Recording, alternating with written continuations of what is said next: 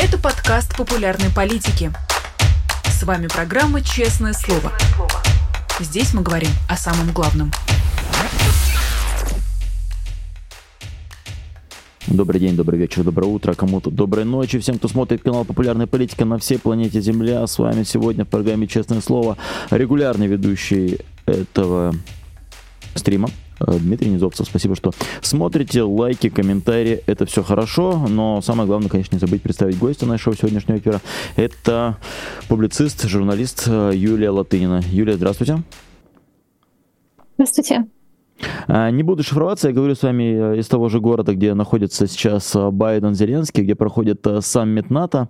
А, и, конечно же, обойти эту тему тоже нельзя, не только потому, что географически они все ближе ко мне, потому что все взгляды устремлены именно сюда, где саммит НАТО проходит. Ну и, конечно, первый вопрос, как вы бы оценили итоги для Украины этого саммита НАТО, потому что у не у многих, но у некоторых были ожидания, что торжественно Украину могут принять. А, и поэтому сейчас те ожидания сменились удивлением, а как это так, ее в НАТО не принимают? Ну, как вам сказать? Вот представьте себе, что есть Гитлер. Ну, у Гитлера есть его программа, он оттяпал, сделал, э, сделал аншлюз с Австрией, оттяпал Судету Чехословакии, потом оттяпал у Польши Данцик, а, как известно, вот на процессе Польши ему объявили войну Англия и Франция.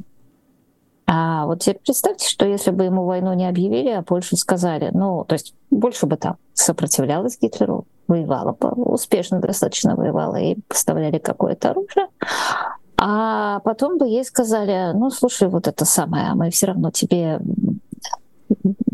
помогать тебе до самого конца не будем, да, какое-то оружие мы тебе дадим, чтобы тебя ты Польшу не проиграла, чтобы тебя Польшу не расчленили, но вот лучше кусочек территории отдай и замирись миром. А вот примерно то, что на наших глазах происходит. То есть то, что Украину не приняли, это, по-вашему, ну, такой демарш, это неправильный поступок со стороны э, военного альянса прямо сейчас? Ну, во-первых, насколько я понимаю, там просто то, что же они говорят, они говорят, там ой, да, вот это планы. А, вот дело же не в том, что ее сейчас не приняли. Uh-huh. А дело же, во-первых, в том, что, насколько я понимаю, там есть э, четкий э, закулисный месседж, который сформулировал, кстати, в своей статье Константин Агерт. Типа, заканчивайте войну, тогда посмотрим. А чем заканчивать войну не дали? А, соответственно, главный же вопрос не в том, примут или не примут Украину в НАТО. Швеция, ну, тут сейчас, видимо, примут. Но до этого Швецию Турция сказала, что нельзя принимать в НАТО. Это абсолютно не мешало Швеции получить все гарантии. А есть такой способ, которым европейские и западные американские политики дают понять людям, чего они от них ждут. Вот э, начиная с прошлого года они все время давали понять Украине, что они ждут от нее перемирия, а Украина всегда отказывалась. В конце концов, ей, как мы видим, на это наступление не поставили оружие, необходимое для того, чтобы без потерь пройти Запорожский коридор. А и Залужный с самого начала, понимая, что главное — это сохранить армию, не стал наступать, не стал биться головой о бетонную стенку. Э, насколько я сейчас слышала, украинская армия получила приказ перехода к стратегической обороне. Ну, естественно, не во всех местах. Естественно, есть Бахмут, который они, наверное, ну, определенно возьмут обратно, скорее всего, потому что, ну, странно было бы не взять там сейчас. Армия вышла на господствующий над ним высот. И с самого начала это как-то выглядело не очень долговременным приобретением России. А если не считать этого, то вот это самое главное, что Украине не дали возможности наступать э, с помощью самолетов. А к тому моменту, когда и поставят самолеты, э, скорее всего, Россия тоже что-то придумает, что может э, противостоять этим самолетам. Ну, например, сейчас, насколько я знаю, просто в России ищут в гигантских количествах разные старые миги, которые, конечно, не читая F-16, но 10 мигов одолеет F-16, а пилот выбросится с парашютом. А, при этом, как вам поведение самого Зеленского, потому что тоже были те, кто ожидали от него более жесткого поведения, были те, кто, а, наоборот, удивлены его слишком э, яркой фиксации на этой теме вступления в НАТО. То есть, ну, ему говорят, вот э, закон такой, пятая статья, мы не можем вас принять, потому что придется нам воевать э, с Россией. Э, как вам поведение Зеленского на э, этом саммите и насколько вы считаете его адекватным в текущей ситуации? Если честно, я не думаю, что от поведения Зеленского на этом саммите много зависит. Это вот, хм. как я уже сказала, это решение, которое принято Байденом, это решение, которое принято американским государством, и решение, которое принято европейскими политиками, которое заключается в том, что вот основные контуры безопасности в Европе не будут пересматриваться, что Россия э, особенно когда она опомнится, э, может э, рассчитывать на большое снисхождение. Как я уже сказала, это означает, что Гитлер... Вот представляете, да, вот, вот мы знаем, mm-hmm. что произошло во время Второй мировой войны. А, Гитлера сначала с ним воевали, потом гнали до границ Германии, потом в Берлине замочили. Mm-hmm. Ну вот представляете себе Гитлера, который, как я уже сказала, в 1939 году оттяпал часть э, Польши, а после mm-hmm. этого ничего бы не произошло. С ним какое-то подписали перемирие. Вот э, как был бы, как выглядел бы европейский мир, если бы это произошло? Это довольно нетривиальный вопрос, потому что можно сказать, что а, там, особенно для немцев, вот потому что мы же с вами находимся в положении немцев. Mm. Ну что ж, э, с одной стороны, э, не, да, то есть Гитлер был, стал, остался у власти на следующие 20-30 лет. И нацистская партия осталась бы власти на следующие 20-30 лет. А те, кто пришли на смену, скорее всего, были бы какие-то тоже вот такие, если не черненькие, то коричневые. А, соответственно, не было бы немцев, выгнанных из судет, например. А это очень серьезная история, когда несколько миллионов немцев было выгнано чехами из судет. Там им сказали собираться в течение 15 минут, и многих убивали по дороге. А не было бы, ну там, немок, изнасилованных в Восточной Пруссии. Не было бы Сталина, который подчинил себе половину Европы. А, кстати говоря, та же самая Польша, которая была предметом причиной, ну не причиной начала войны, а причи, предметом вмешательства Англии и Франции, они вмешались, чтобы спасти Польшу от Гитлера. А чем дело кончилось в 1945 году? Тем, что они Польшу отдали Сталину. А, то есть а, произошло бы очень много разных событий. А, нам сложно оценить, какие из них были бы лучше, какие бы хуже, потому что, например, в Советском Союзе не погибло бы 20 миллионов человек, хотя, возможно, их расстрелял бы Сталин какими-то другими способами. Возможно, и даже, скорее всего, потому что Сталин это пытался, Сталин бы начал э, войну и, соответственно, против него уже сражались, возможно, в союзе с гитлеровской Германией. А произошел бы Холокост или нет, мы не знаем, потому что Гитлер занялся окончательным решением еврейского вопроса, когда он понял, что стратегически проигрывает войну. До этого он всячески устраивал евреям ужасную жизнь, а иногда их там, достаточно часто их убивали, их держали в концентрационных лагерях, но вот прямо вот того, что называется, того, что последовало за конференцией в да, соответственно, э, или не произошло бы, или произошло в каком-то другом качестве. Совершенно точно, что Холокост не имел бы э, места на, ну, да, в, другой, в других частях Восточной Европы. А, соответственно, вот произошло бы множество следствий, которое сейчас произойдет от того, что Путина не остановили. А, двумя главнейшими следствиями того, что Путина не остановили, а, будет то, что Путин будет продолжать править в России. Я сейчас, честно говоря, все, что все ослабление, которое произошло из-за мятежа Пригожина, просто многократно скомпенсировал. Байден подарил Путину кислородную подушку. А, соответственно, что а, все тираны мира, начиная от Эрдогана и кончая Си Цзиньпина, понимают, что насилие окупается. То есть привет, Си Цзиньпин может сейчас э, отхапать Тайвань. И это, на самом деле, гораздо более долгоиграющая история, чем история с Путиным, а потому что помимо всех тиранов мира есть большое количество стран третьего мира, которые, как мы знаем, не очень согласны с Америкой. Это вот тот самый развивающийся мир, который действительно развился на наших глазах. Вот в то время как Россия деградировала, огромное количество стран типа Индии, Бразилии действительно стало крупными мировыми игроками, какими они не было 50 лет назад. И большая часть их не любит Соединенные Штаты просто из принципа, потому что Соединенные Штаты уж больно красивые, процветающие, могущественные. Они называют это, типа, мы не любим колониалистов, но на самом деле они просто не любят богатых и процветающих. Это совершенно человеческая черта, которая касается и людей, и стран. Особенно не любят богатых и процветающих, когда те дают слабину. А вот все эти страны получили как бы, подтверждение своих, э, своих разных нехороших инстинктов, я бы сказала так. А, а... что выиграла в ответ Европа? А, ну, Откровенно говоря, понятно, что проиграла Украина. Но, честно говоря, мне довольно сложно представить себе, что выиграла новая Европа, потому, вернее, старая Европа, потому что, в конце концов, старая Европа ведь не воевала в этой ситуации сама. Это была не такая новая мировая война, в которой Англия и Франция непосредственно должны принять участие. Украина была готова воевать за них. Им это показалось тоже излишним бременем.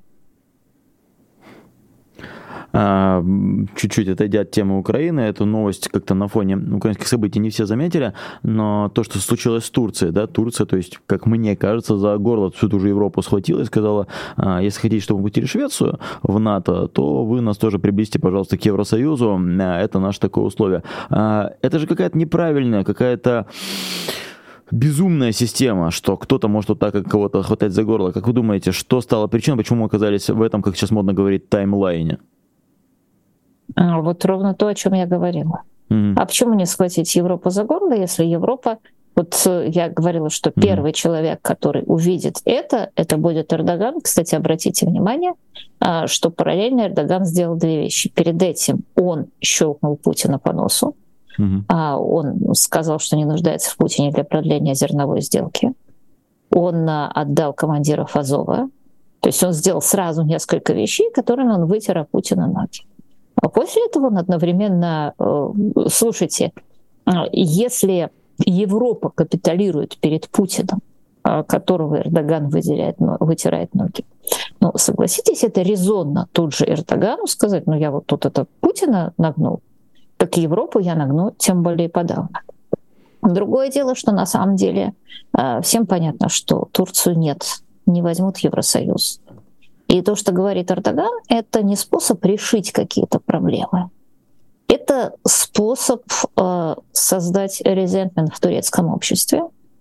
И это очень плохо, потому что сейчас огромное количество политиков, посмотрев на Путина, посмотрев на некоторые другие страны, а будет заниматься тем, что накачивать свое общество резентментом. Вот тут меня, значит, там тут обижают, тут обижают. Вот этого антиколониального дискурса мы еще сильно нахлебаемся.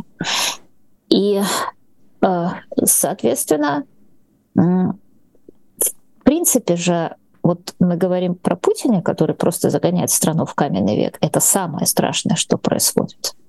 Потому mm. что это же ведь даже вот то, что он строит, это не коммунизм, не, не фашизм, не старые виды тоталитаризма, которые а, предполагали какое-то техническое совершенствование, которые предполагали, что а, вот типа этот данный строй будет такой крутой, что он всем покажет и всех завоюет, и для этого и те, и другие, те страны, которые старые тоталитарные страны, Германия, Советский Союз, они всячески развивали науку, они всячески развивали технологии. А Путин уже наоборот, он прекрасно понимает, что поскольку никто не покушается на то, чтобы его завоевать, а, то не надо развивать науку и технологии, наоборот, надо развивать всяческое невежество. Надо делать из страны страну третьего мира, который у которой там есть некоторое количество армии и флота, которое достаточно для того, чтобы харасить окрестные страны, а главное, есть некоторое количество силовиков, которые достаточно для того, чтобы занивелировать политическое пространство. И, соответственно, мы видим, что на самом деле, несмотря на то, что, конечно, у Турции труба повыше и дым погуще, Турция идет по этому же самому пути. А та светская Турция, которую создал Ататюрк, а, которая задавалась вопросом в XVIII веке, ну, лучшие умы Турции задавались вопросом в XVIII-XIX веке, а почему мы, турки, отстаем от Европы, и что надо сделать, что ее догнать, она сменилась Турцией, которая говорит, мы хотим снова построить Отоманскую империю, а Европу мы засунем себе в одно место. И еще будем ее вертеть, и еще будем делать э, замечания, когда там Коран ждут.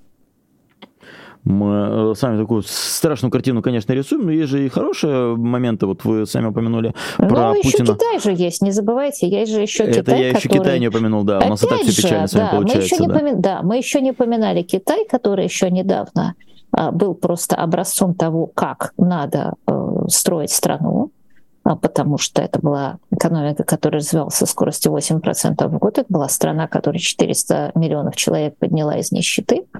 Это была страна, которая гордо говорила, что мы а, заимствуем все преимущества демократии без ее недостатков, включая, кстати, большое количество обратной связи и которая 10 раз 10 лет меняла лидера. Другое дело, что она делала не совсем, а, то есть она делает не способом всеобщего и тайного голосования, а теперь мы видим, опять же, архаизацию Китая и систему, которая называется императорский двор. Нам еще предстоит увидеть, что эта новая политическая система, вернее, очень старая политическая система, а, значит для новой экономики Китая. А, так вот, да, э, если еще посмотреть на Китай, то совсем печально. Но есть же и хорошее, вы слегка это упомянули. А, Путина щелкнули по носу, это всегда, безусловно, хорошо, но щелкнул его Эрдоган. И вот здесь, э, и вот здесь, как говорится, есть нюансы, потому что э, выдали Азов, и так-то да, да, красиво щелкнули Путина. Но в то же время а, выдача Азова, она показывает, что договоренности при участии Эрдогана и под, под гарантией Украины а, быть больше не может. И особенно пугает это в свете того, что пленных азовцев прямо сейчас, тех азовцев, которые есть в России, их сейчас будут судить. А, на ваш взгляд, насколько это было правильно отдать этих самых азовцев, зная, какой, какие риски это в будущем повлечет, как сложно будет после этого кого-то выменить, и как жестко после этого будут происходить суды над военнопленными на территории России? Ну, во-первых, мы посмотрим, что будет с этим судом, потому что вот как-то о нем совсем мало сведений.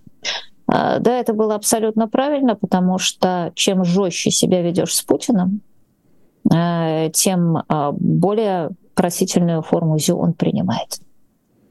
Кроме того, у меня ощущение, что Эрдоган очень внимательно наблюдает за тем, что физически происходит в политическом пространстве России, и он решил, что Путин после мятежа Пригожина, вернее, после того, как э, окружение Путина воспользовалось мятежом Пригожина, э, конченная политическая фигура. Я не уверена, что это так. Да, но мне кажется, что вот э, после мятежа Пригожина у Эрдогана что-то очень сильно изменилось в отношении к Путину. Он увидел, что вот человек больше не альфа-самец, а больше омега-самец теперь. И это видит только он? Или это всеобщий консенсус? А я думаю, дело в том, что в этом отличие между Эрдоганом и западной политической mm-hmm. системой. А западная политическая система, там, Соединенные Штаты, они исходят из некоторых политических констант. Они имеют дело с Россией и ее социально-политической системой действующей. К тому же они понимают, что даже если Путин сменится, то люди, которые его сменят, то там будет Патрушев, это будет Патрушев плюс Ковальчук и какая-то хунта, на это будут абсолютно люди с тем же самым мировоззрением. Единственное, что они могут войну остановить. Это правда. У них нет фиксации на войне. И это не то, что главный их, это единственный их плюс. Они от этого отползут. Они больше фиксированы все-таки на собственном бабле в том числе. А в этом смысле, конечно, вообще все начало войны можно считать там, некоторые измены Путина основам своего режима, которые блестяще описаны в расследованиях ФБК про Геленджик и все остальное. Потому что все думали, что Путин по части дворцов в Геленджике, он оказался мегаломаньяком. Но все то его окружение, оно все-таки в основном по части дворцов в Геленджике, и сейчас горько горюет. Ну, там надеется получить их обратно.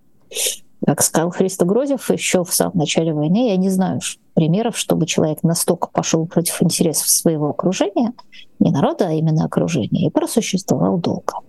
Вот, возможно, этот процесс мы наблюдаем.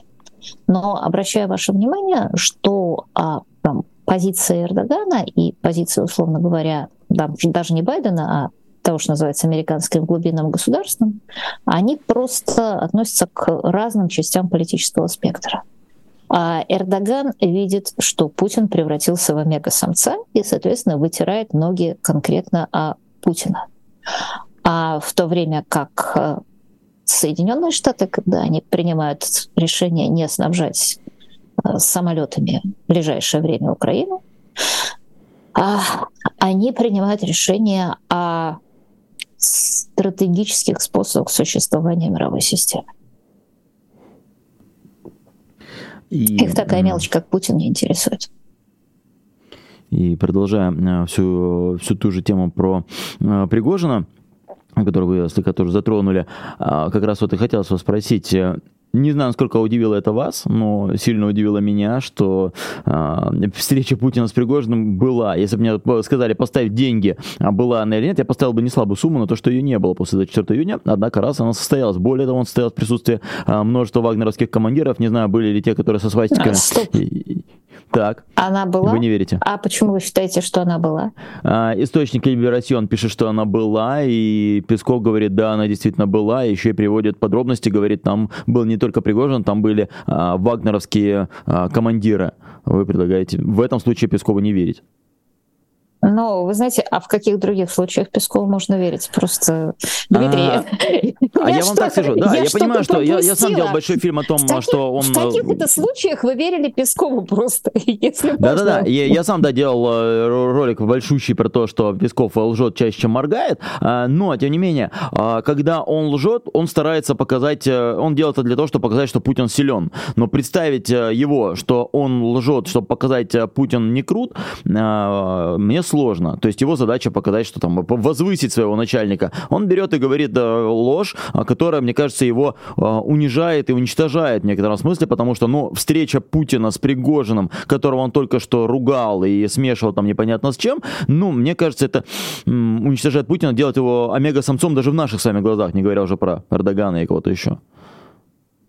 А тут сложнее. Мы вчера с Владимиром Осечкиным довольно долго об этом рассуждали, mm-hmm. потому что Осечкин один из немногих людей, которые а, имеют очень хороший инсайт о том, что происходит. Другое дело, что, как он сам же предупреждает, а, у него все это имеет характер сырых материалов, то есть к нему стекается масса всякой информации, но он не знает, что информация, а что манипуляция. Mm-hmm. Поэтому он просто, значит, вот если там, то, что написал Христо Грозев, сразу да, это, это так оно и было. Это на основании открытых данных.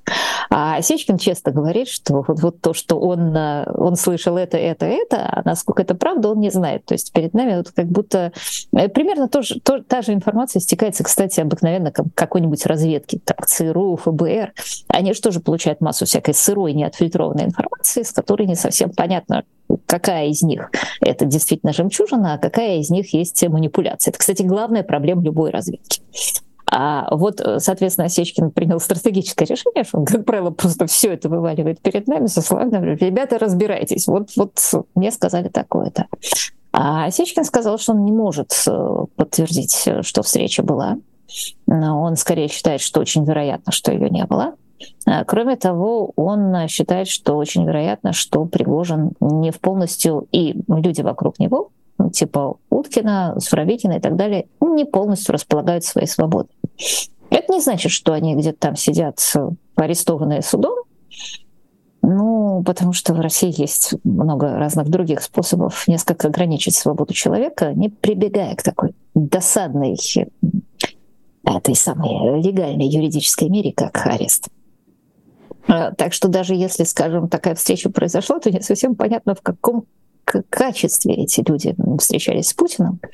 Но вот Лукашенко тоже встречался с белорусской оппозицией, но был нюанс.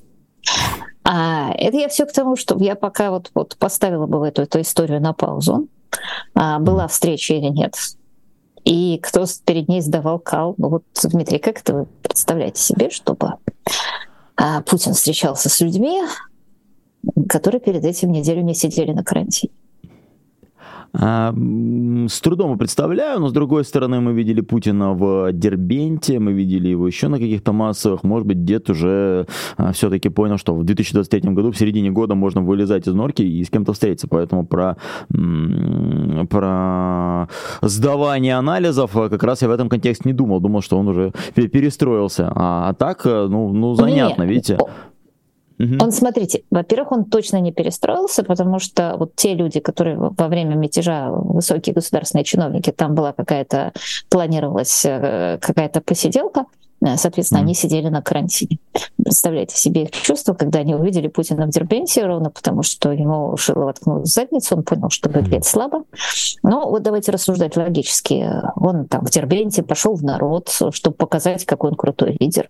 Потом даже девочку из Дербента к себе пригласил, тоже она, значит, не сидела на карантине. Очень все круто, а потом ему кто-то сказал, ну, слушай, все равно круто не выглядишь.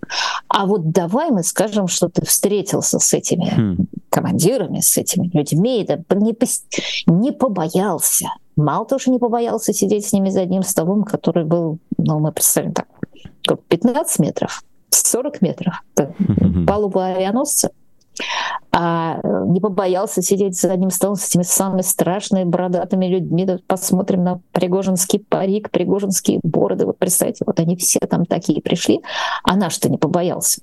И, соответственно, делает свою утечку сначала в, ну, скажем так, Либерасьон. А, простите, а ну, Либерасьон откуда? Это даже не Нью-Йорк Таймс, это даже не Wall Street Journal, а это даже не какие-то ну, что знает Либерасьон? Ей что-то слили? С какой целью? А потом сразу же Песков подхватывает. Да, да, да, да, да, да, встречался по источникам зарубежной прессы. Это мне ужасно напоминает э, всякие КГБшные штучки, когда, допустим, сначала печатали в какой-нибудь Morning Star о том, что а, как это СПИД произошел от американских опытов, а потом это перепечатывали в, уже в СССР со ссылкой по материалам зарубежной прессы. Вот. И как-то так, ну, мне кажется, что Песков тоже выступил в этом жанре по материалам зарубежной прессы. Наш какой крутой. Встречался с Вагнером. А, к, к теме Либерасиона. Просто за, за день, за пару дней до этого мы общались с Сергеем Смирновым, главным редактором Медиазон, неформально, и он сказал, что говорит, ну как можно до сих пор верить а, в журналистику источника? Источников сейчас быть не может. И вот проходит пара дней, и Либерасион говорит, но с источника спустя какое-то время Песков говорит, мы подтверждаем. А мне хотелось добить Сергея Смирнова, сказать, видишь, ты, ты не верил, а источники все-таки э, говорят порой правду. Yeah. Но послушав вас, да, пожалуй, пока, пока рано так э, добивать и пока рано кому-то верить. А Песков, Песков снова снова врет. А, э, Дмитрий, извините, да, это просто да, да, важная вещь про источники. Угу. Это действительно, вот я специально про нее заговорил, потому что я считаю, что Осечкин большой молодец и делает совершенно правильно. А, угу. Вот э, очень... А, вот как в лице Беренкета мы наблюдаем людей, которые публикуют то, что раньше спецслужбы анализировали и сохраняли для себя. А точно так же в лице Осечкина мы публику... видим человека, которому стекает информация, которая раньше спецслужбы э, хоронили и признавали секретной, ну, какая-то из нее, как я уже сказала, была истина, какая-то нет, какая-то была манипуляцией, какая-то была истиной, но при этом была манипуляцией. Это, собственно, и главная проблема разведки. Главная проблема разведки — это же очень часто даже не получить информацию, кстати, как и журналиста, а отличить правду от лжи. Вот мне там сказали э, сегодня, что украинское наступление э, не просто остановлено, а войска получили приказ переходить к стратегической обороне. Mm. Это говорить или нет? Это правда или нет? А, вот мне рассказали в свое время про яхту, на, что Путин во время мятежа поехал на эту самую яхту, которую ему подарили Ковальчуки, и там вот действительно наблюдал эти алые паруса. Зыгорит первый опубликовал, мне до этого рассказали, я подумала, черт знает, правда или нет, один источник, второй источник, я воздержусь. Но Зыгорь опубликовал. А вот я в последнее время прихожу, что очень часто некоторые вещи, которые тебе говорят, даже если они не имеют правила трех источников, а, как ни странно, надо озвучивать, но при этом с помаркой, что ребята, вот, вот мне это сказали, а правда это или нет, или мной манипулировали, разбирайтесь сами, потому что вы точно так же имеете право, как и я, а, иметь доступ к сырой, да, э, к big data, к, сырой, к сырым данным. А, к информации, которая действительно точная и, скорее всего, мы можем ей доверять. Вы наверняка видели расследование, такое исследование на этой неделе про количество погибших, медиазона, BBC и немножко социологов и «Медузы» сделали э, research и обнаружили, что 47 тысяч, не меньше 47 тысяч э, российских военных погибло э, в этой войне. Действительно большая, важная журналистская заслуга. Но вот, например, мой товарищ политолог Федор Крашенинников говорит, ну, получается, воевать можно годами и там, не знаю, десятилетиями, если вот так не, немного людей погибает. Федор Крашенинников не мясник какой-то, не, не радуется смертям, но тем не менее он говорит, что, ну, если так столько погибло, чисто социологически оно не сильно отображается. Я вижу, что вы сегодня так негативно негативно настроены каким-то перспективам, но тем не менее, вы тоже считаете, что эта война может продлиться годами до смерти Путина и э, ничто другое в нынешней обстановке не остановит и не прекратит? Десятилетиями, но в неактивной фазе, то есть э, ситуация Первой мировой войны. Одна страна закопается, другая страна закопается, и, соответственно, ну, в конце концов, вот то, что 8 лет происходило mm-hmm. на Донбассе, это же не то, чтобы э, каждый день тратились десятки тысяч людей. Mm-hmm. Проблема заключается в том, что, во-первых, мне ужасно стыдно. Я, конечно, слышала про это исследование, все хотела прочесть, но там эти 47 тысяч, они, во-первых, включают для себя зэков, и, во-вторых, включают для себя жителей ДНР, ЛНР. Хм. Это, это достойно того, чтобы я спросил у Трещанина, да, а, у одного из авторов расследования, да. да. То есть вы думаете, что цифра а... может быть еще больше? Угу. Нет, э, я, я просто, еще раз повторяю, ну, мне настолько стыдно, что я не читала этого расследования. Я знаю, что хорошая вещь, все собиралась прочесть, но mm-hmm. вот припертая к стенке, я поняла, что я не могу позволить себе рассуждать, там, маленькая это или большая цифра, не зная э, того, что, они, что именно они в нее включили. А, в любом случае, я обращаю ваше внимание на то, что а, вот Путин, он, скажем, тратит зэков Кроме того, он тратит вообще не самых пассионарных э, людей в российском обществе, но тех, кто не успел сбежать от мобилизации. У зэков он тратит совершенно продуманно. Кстати, я не знаю, каким образом может быть 47 э, тысяч. Я просто где-то видела, что было подписано около 50 тысяч президентских помилований. Mm-hmm. То есть это помилование тем зэкам, которых забрали или вагнеровцы, или армия. Э, соответственно, мы знаем, что среди них был очень высокий уровень смертности. Ну, то есть сложно себе представить, что там меньше 80-90% погибло. Но как-то, mm-hmm. видимо, наверное, все-таки 47 тысяч не вписывается. Mm-hmm. А это я к тому, что э, вот эти вот зэки, но будем откровенны, вряд ли кто-нибудь о них в российском обществе пожалеет сильно. Кроме их жен и матерей, и то не всегда. Я думаю, что многие будут довольны. А в Украине тратится цвет нации. Ну, принципиально разная вещь. Вот, соответственно, я думаю, что вот это одна из главных болевых точек, на которые будут давить союзники Украины, понуждая ее к перемирию. А, и еще из тех вопросов такого гуманного, наверное, характера, который, а, который, мимо которого пройти нельзя, разговоры о кассетных боеприпасах. А, Украина возлагает большую надежду на них, но в то же время да, мировое общество говорит, ну как же, кассетные боеприпасы, это же ужасно чудовищно. 120 стран подписали. Видите ли вы какие-то повод для споров, почему кассетных боеприпасов у Украины быть не должно с гуманной точки зрения? Нет, этого я совершенно не вижу. Я вижу тут абсолютное фарисейство, потому что mm. война дело чудовищное.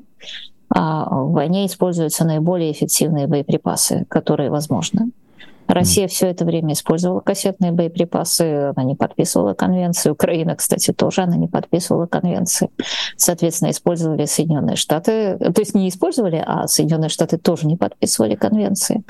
А там есть две важные истории. Первое. Кассетные боеприпасы, насколько я понимаю, оставляются в том числе потому, что за 500 дней войны э, Запад не озаботился развернуть производство снарядов э, в количестве, которое нужно Украине.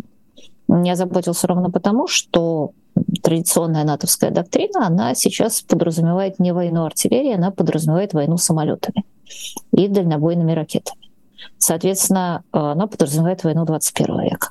Война, Украина ведет войну 20 века, и, как выяснилось, вот, надо же, для этой войны нет снарядов. А чтобы поставить Украине какой-то утешительный приз, Соединенные Штаты, не поставляя самолетов пока, а, вот решили поставить, соответственно, кассетные боеприпасы. А, просто потому, что этих кассетных боеприпасов у Соединенных Штатов чертов уйма, их как-то надо утилизировать, это называется «лучше в нас, чем в ТАСС». Ну, типа, вот давайте отдадим их украинцам. А, насколько я понимаю, у кассетных боеприпасов есть одна очень тяжелая проблема, которая заключается в том, что не все из них раз, э, разрываются. Mm-hmm. И, соответственно, хотя они очень хороши для уничтожения минных полей, они, понятно, дело совершенно хороши для уничтожения артиллерии противника, они, понятно, совершенно дело бесполезно против каких-то бетонных укреплений. А, это, кстати, к вопросу о тех кассетных боеприпасах российских, которые над Маринкой, над Песками разрывались полтора года mm. ведь не могут да. взять практически ту линию украинских укреплений, которая была э, сделана вокруг Донбасса, да, вот, которая сделана была в Донбассе еще 9 лет назад. А, несмотря на всякие кассетные боеприпасы. А, так вот, они э, не всегда хорошо разрываются, и, соответственно, они остаются годами и даже десятилетиями лежать в земле. Насколько я слышала, Пентагон сказал, что они типа будут поставлять только какие кассетные боеприпасы, у которых типа а, не приблизительно 2% чего-то там, соответственно, вот этих суббоеприпасов не разрывается.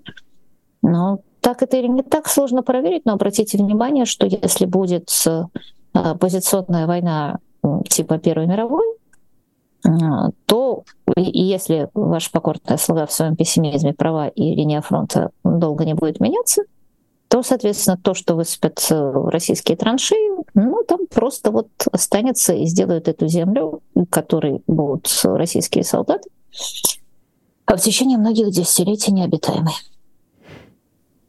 А, весь эфир я не говорил, что можно задать нам платные вопросы. Ну, вот у вас, друзья, 4 минуты, может что-то еще спросить. Я задам вопрос, который был бесплатный, но увидел я его здесь. А, Извините, а, Дмитрий, вот да, это да, я да. все-таки прибавлю. Да, вот эта вот угу. история с э, кассетными боеприпасами, мне кажется, достаточно типичной. Потому что вот э, Украине подкинули такой крученый шар, вместо того, чтобы поставить нормальные снаряды, у которых, которых не было бы никакой проблемы, и, или поставить самолеты, да, про которых бы никто слова не сказал. А вместо этого вот и подкидывают такую штуку, от которой отказаться нельзя, потому что у Украины реально нету таких больших артиллерийских ресурсов, ей не поставляют. И по, поводу которой всяких Human Rights Watch сейчас зайдут на говно, хотя они там молчали, когда случилась Каховская дама и так далее. Вот, то есть э, богатая тема. Mm. Да, а, с этим согласен. Последний вопрос. Вы, как человек, общается, который э, и с Осечкиным, и с другими людьми, которые знают, зачитываю вопрос, который пришел к нам в чат, ну, куда-то уже вверх улетел. А где сами вагнеровцы? Ну, то есть про Пригожина много говорим, а вот те люди, которые держали в страхе Бахмут и, как они утверждали, успешно воевали, куда они растворились? А вот это самый интересный вопрос, потому что нам сказали, что их привезут в Беларусь, а в Беларуси мы их не видим. И э, более того, была же такая история, что в Сирии была проведена операция по обезвреживанию, ну, по принуждению вагнеровцев к подписанию договора с Минобороны. Их там всех окружили, тепленьких доставили и сказали, ребят, вы э, подписываете договор с Минобороны, а те, кто не хочет, мы увезем в Россию. Ну, пожалуйста.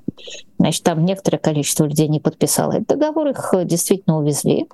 И ну, можно было ожидать, что вот они-то и приедут в Беларусь, потому что ну, зачем же находиться на территории России? Они предпочли остаться верными Пригожину, остаться верными Вагнеру и все, всякие такие дела. А Сечкин говорит, что когда самолеты с ними приземлились в воздухе, их встретили разные хмурые полковники в штатском и увели их, с тех пор их никто не видел. Вот что называется, не подписали. А это как бы к первое. И, mm-hmm. кроме того, Осечкин говорит, что вагнеровцы довольно долго, ну, не то что пытались обороняться, а сидели в осаде в своем Молькино, пока в течение нескольких дней не сложили оружие, что там была вот вторая э, история а вторая составляющая мятежа, кроме марша, о которой мы, к нашему удивлению, я вот узнала только вчера. Mm-hmm. И, соответственно, мы видим, что вот вся эта история про сейчас вывезем вагнеровцев в Беларусь, она, кажется, была фокусом и свинским притворством, я цитирую Михаила Афанасьевича mm-hmm. Булгакова, равно как и питье бензина. А потому что никакого бензина не выпили, а лагеря построили как гигантскую приманку, а никаких вагнеровцев мы в них не видим. А вагнеровцы остаются в том самом месте, где они были, э, возле Янакиева, насколько я понимаю. А, то есть на территории, которую контролирует вокруг них российская армия. Избранных товарищей, как мы уже видим, допрашивают. И, э, соответственно, вот возникает э, вид, что не будет никаких лагерей в Беларуси, а будет тотальный разгром Вагнера. То есть уже происходит. Спасибо, спасибо, Юлия Латынина. Извините.